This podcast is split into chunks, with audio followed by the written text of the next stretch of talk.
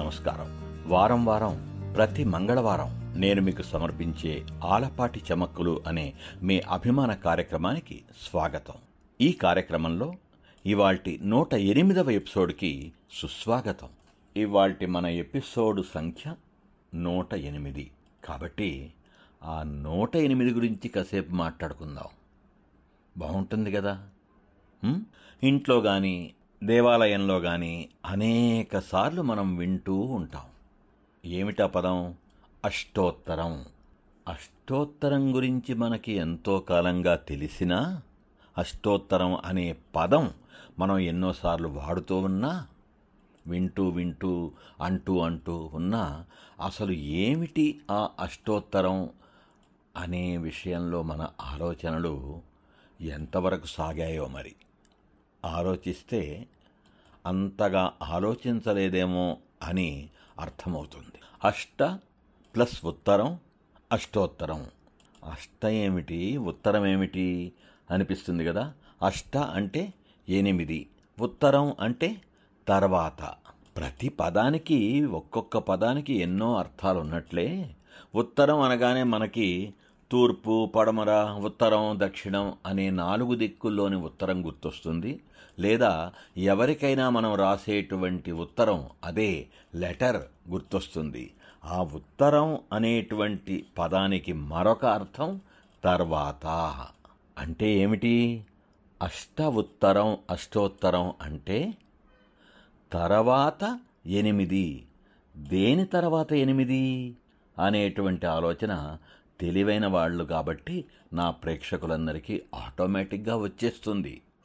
ఈసారి కొంచెం జాగ్రత్తగా గుర్తు చేసుకుంటే అష్టోత్తర శతనామ పూజాం కరిష్యే అని మనం చదువుకున్నా పురోహితులు చదివినా అనేకసార్లు విన్న మాట గుర్తొస్తుంది. అష్టోత్తర శతనామ పూజ. పూజ పక్కన పెట్టి అష్టోత్తర శత. అంటే ఏమిటి? శత అంటే వంద కాబట్టి ఉత్తర అంటే తర్వాత కాబట్టి అష్ట అంటే ఎనిమిది కాబట్టి అష్టోత్తర శత. ఆ శత అనేది మనం వాడుకలో వాడకుండా అష్టోత్తరం చేయండి సహస్రనామం చేయండి అంటూ ఉంటాం. అష్టోత్తరం అని. ఆ అష్టోత్తరం అంటే ఏమిటి? శత తర్వాత వచ్చేటువంటి అష్ట అంటే నూరు తర్వాత వచ్చేటువంటి ఎనిమిది కాబట్టి నూట ఎనిమిది. అదే ఇవాటి మన ఎపిసోడ్ సంఖ్య. అవడం ఒక చిన్న విశేషం కాబట్టి దాని గురించి మాట్లాడుకోవాలి అనిపించింది. అష్ట ఉత్తర శతం అంటే నూరు తర్వాత వచ్చేటువంటి ఎనిమిది కాబట్టి నూట ఎనిమిది అనేటువంటి సంఖ్య. ఏమిటి నూట ఎనిమిది అనేటువంటి సంఖ్య? ఎందుకు నూట ఎనిమిది అనేటువంటి ఈ సంఖ్యకి అంత ప్రాముఖ్యం అని ఆటోమేటిక్గా చకచక ఆలోచనలు మెదులుతూ ఉంటాయి మన మదిలో. కదూ?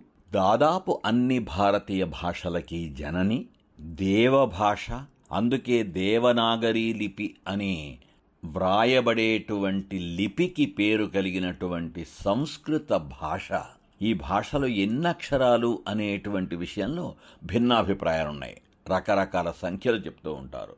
అయితే అధిక శాతం మంది చెప్పేది సంస్కృత భాషలో సంస్కృత భాషలోని దేవనాగరి లిపిలో యాభై నాలుగు అక్షరాలున్నాయి అని.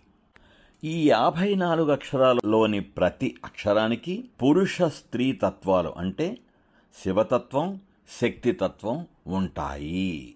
అందుకే వాటికి అంత పవర్ ఉంటుంది. కాబట్టి యాభై నాలుగు అక్షరాలు ఇంటూ శివశక్తి అయినటువంటి రెండు తత్వాలు కలిపితే యాభై నాలుగు ఇంటూ రెండు నూట ఎనిమిది. బాగుంది కదూ? అలాగే ఎన్నాళ్ళు ఉంటామో తెలియదు ఎన్నేళ్ళు ఉంటామో తెలియదు ఎప్పుడు వచ్చామో తెలుసు కానీ ఎప్పుడు పోతామో తెలియదు అనేటువంటి మానవ జీవితంలో ఈ క్షణభంగురమైనటువంటి మానవ జీవితంలో భూమి మీద జీవించి ఉన్నంతకాలం మనిషికి ఉండేటువంటి కలిగేటువంటి పుట్టేటువంటి కోరికలు నూట ఎనిమిది అట. ఈ మాట విజ్ఞుల మాట. అదేవిధంగా గడిచిపోయిన గతం జరుగుతున్నటువంటి వర్తమానం రాబోయేటువంటి భవిష్యత్తు ఇలా ప్రతి కాలానికి సంబంధించి ముప్పై ఆరు ఆలోచనలు మనిషికి వస్తూ ఉంటాయని మనోవిశ్లేషకుల అంచనా. గతం వర్తమానం భవిష్యత్తు మూడు కాలాలు కాబట్టి ఒక్కొక్క కాలానికి సంబంధించినటువంటి ఆలోచనలు ముప్పై ఆరు కాబట్టి ముప్పై ఆరు ఇంటూ మూడు మళ్ళీ నూట ఎనిమిది. భూమి కంటే సర్వశక్తిమంతుడైనటువంటి సహస్రకిరణుడైనటువంటి ప్రత్యక్ష నారాయణుడైనటువంటి సూర్యుడి వ్యాసం నూట ఎనిమిది రెట్లు ఎక్కువట.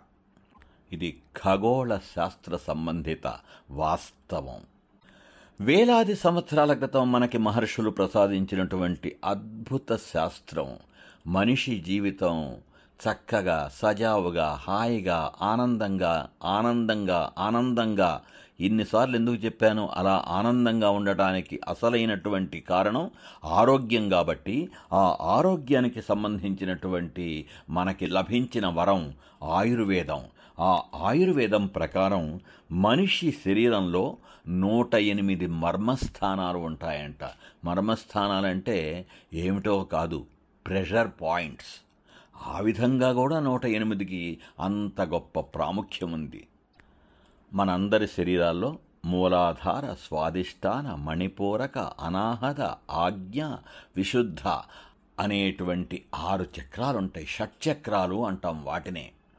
మూలాధార చక్రం కింద ఉండేటువంటి కుండలిని శక్తిని మనం జాగృతం చేసుకున్నాక ఆ కుండలిని శక్తి మెల్లమెల్లగా పైకి ఎగబాకుతూ ఇందాక చెప్పుకున్నటువంటి ఆరు చక్రాలని ఒక్కొక్కటిగా భేదించుకుని పైకి వచ్చినప్పుడు సహస్రదళ పద్మం ఆకారంలో ఉండేటువంటి ఏడవ చక్రంతో కలుస్తుంది. అప్పుడు మనిషి అద్భుతమైనటువంటి శక్తిగా మారిపోతాడు. ఇక మనకి మేషం వృషభం వంటి పన్నెండు రాసులున్నాయి. ఈ పన్నెండు రాసులు ఆదిత్యాయ సోమాయ మంగళాయ బుధాయ చ శనిభ్యశ్చ రాహవే కేతువై నమ అనేటువంటి నవగ్రహాలు పన్నెండు రాసులు. పన్నెండు ఇంటూ తొమ్మిది లేదా తొమ్మిది ఇంటూ పన్నెండు అది కూడా నూట ఎనిమిదే. అశ్విని భరణి వంటి ఇరవై ఏడు నక్షత్రాలున్నాయి మనకి.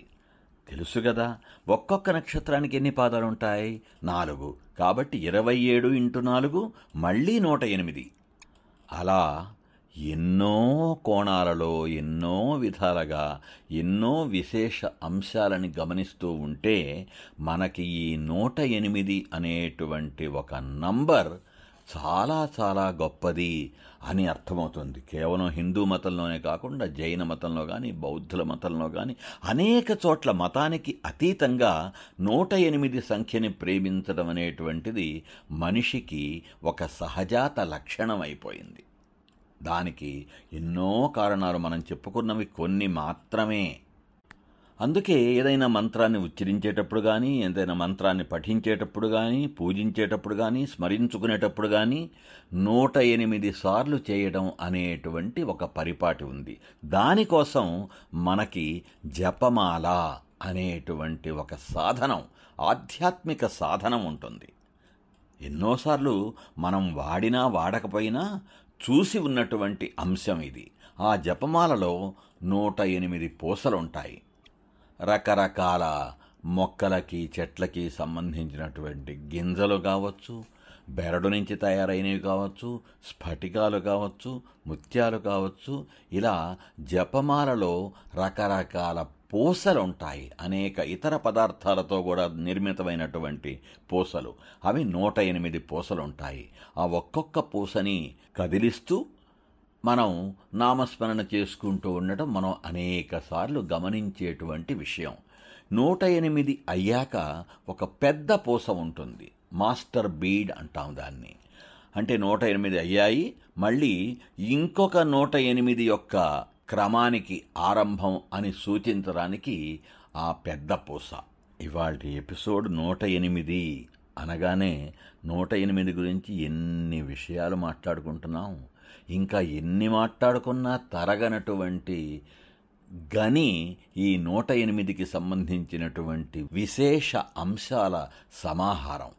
ఇక ఇవాటి మన నూట ఎనిమిది ఎపిసోడ్లో కొసమెరుపు. ఇందాక మనం జపమాల గురించి చెప్పుకున్నాం కదా ఆ జపమాల చేతిలో పట్టుకొని రెండు వేళ్ళతో ఒక్కొక్క పూసని కదిలిస్తూ నూట ఎనిమిది సార్లు ఉచ్చారణ చేయటం తలచుకోవటం స్మరించుకోవటం అనేటువంటి కార్యక్రమం ఒక గొప్ప ఆధ్యాత్మిక సాధన. అయితే నూట ఎనిమిది పూసలు తిప్పుతూ మనం జపం చేసుకోవటం ఒకటే కాదు. ఆ చేసేటప్పుడు చేతి వేళ్ళు మాత్రం కదులుతూ ఉండి మనసు ఎక్కడో ఉండటం అనేది ఉందే. అది కాదు సరైనటువంటి సాధన.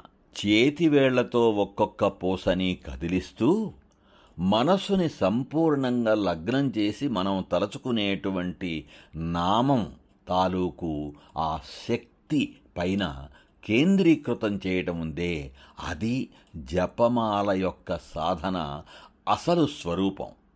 కబీర్దాసు ఏనాడో చెప్పాడు మాలాతో కర్మే ఫిరై జీభు ఫిరై ముఖమాహి మనువాతో దశదిసి ఫిరై యహతో సుమరిన్నాహి అంటే చేతిలో మాల తిరుగుతూ ఉంటుంది నోట్లో నాలుక కదులుతూ ఉంటుంది మనసు మాత్రం దశ దిశలా తిరుగుతూ ఉంటుంది. ఇది స్మరణ కాదు అని. ఆలోచిద్దాం. మళ్ళీ వచ్చే ఎపిసోడ్లో కలుసుకునేంత వరకు సెలవ్. సే లవ్ మీ ఆలపాటి.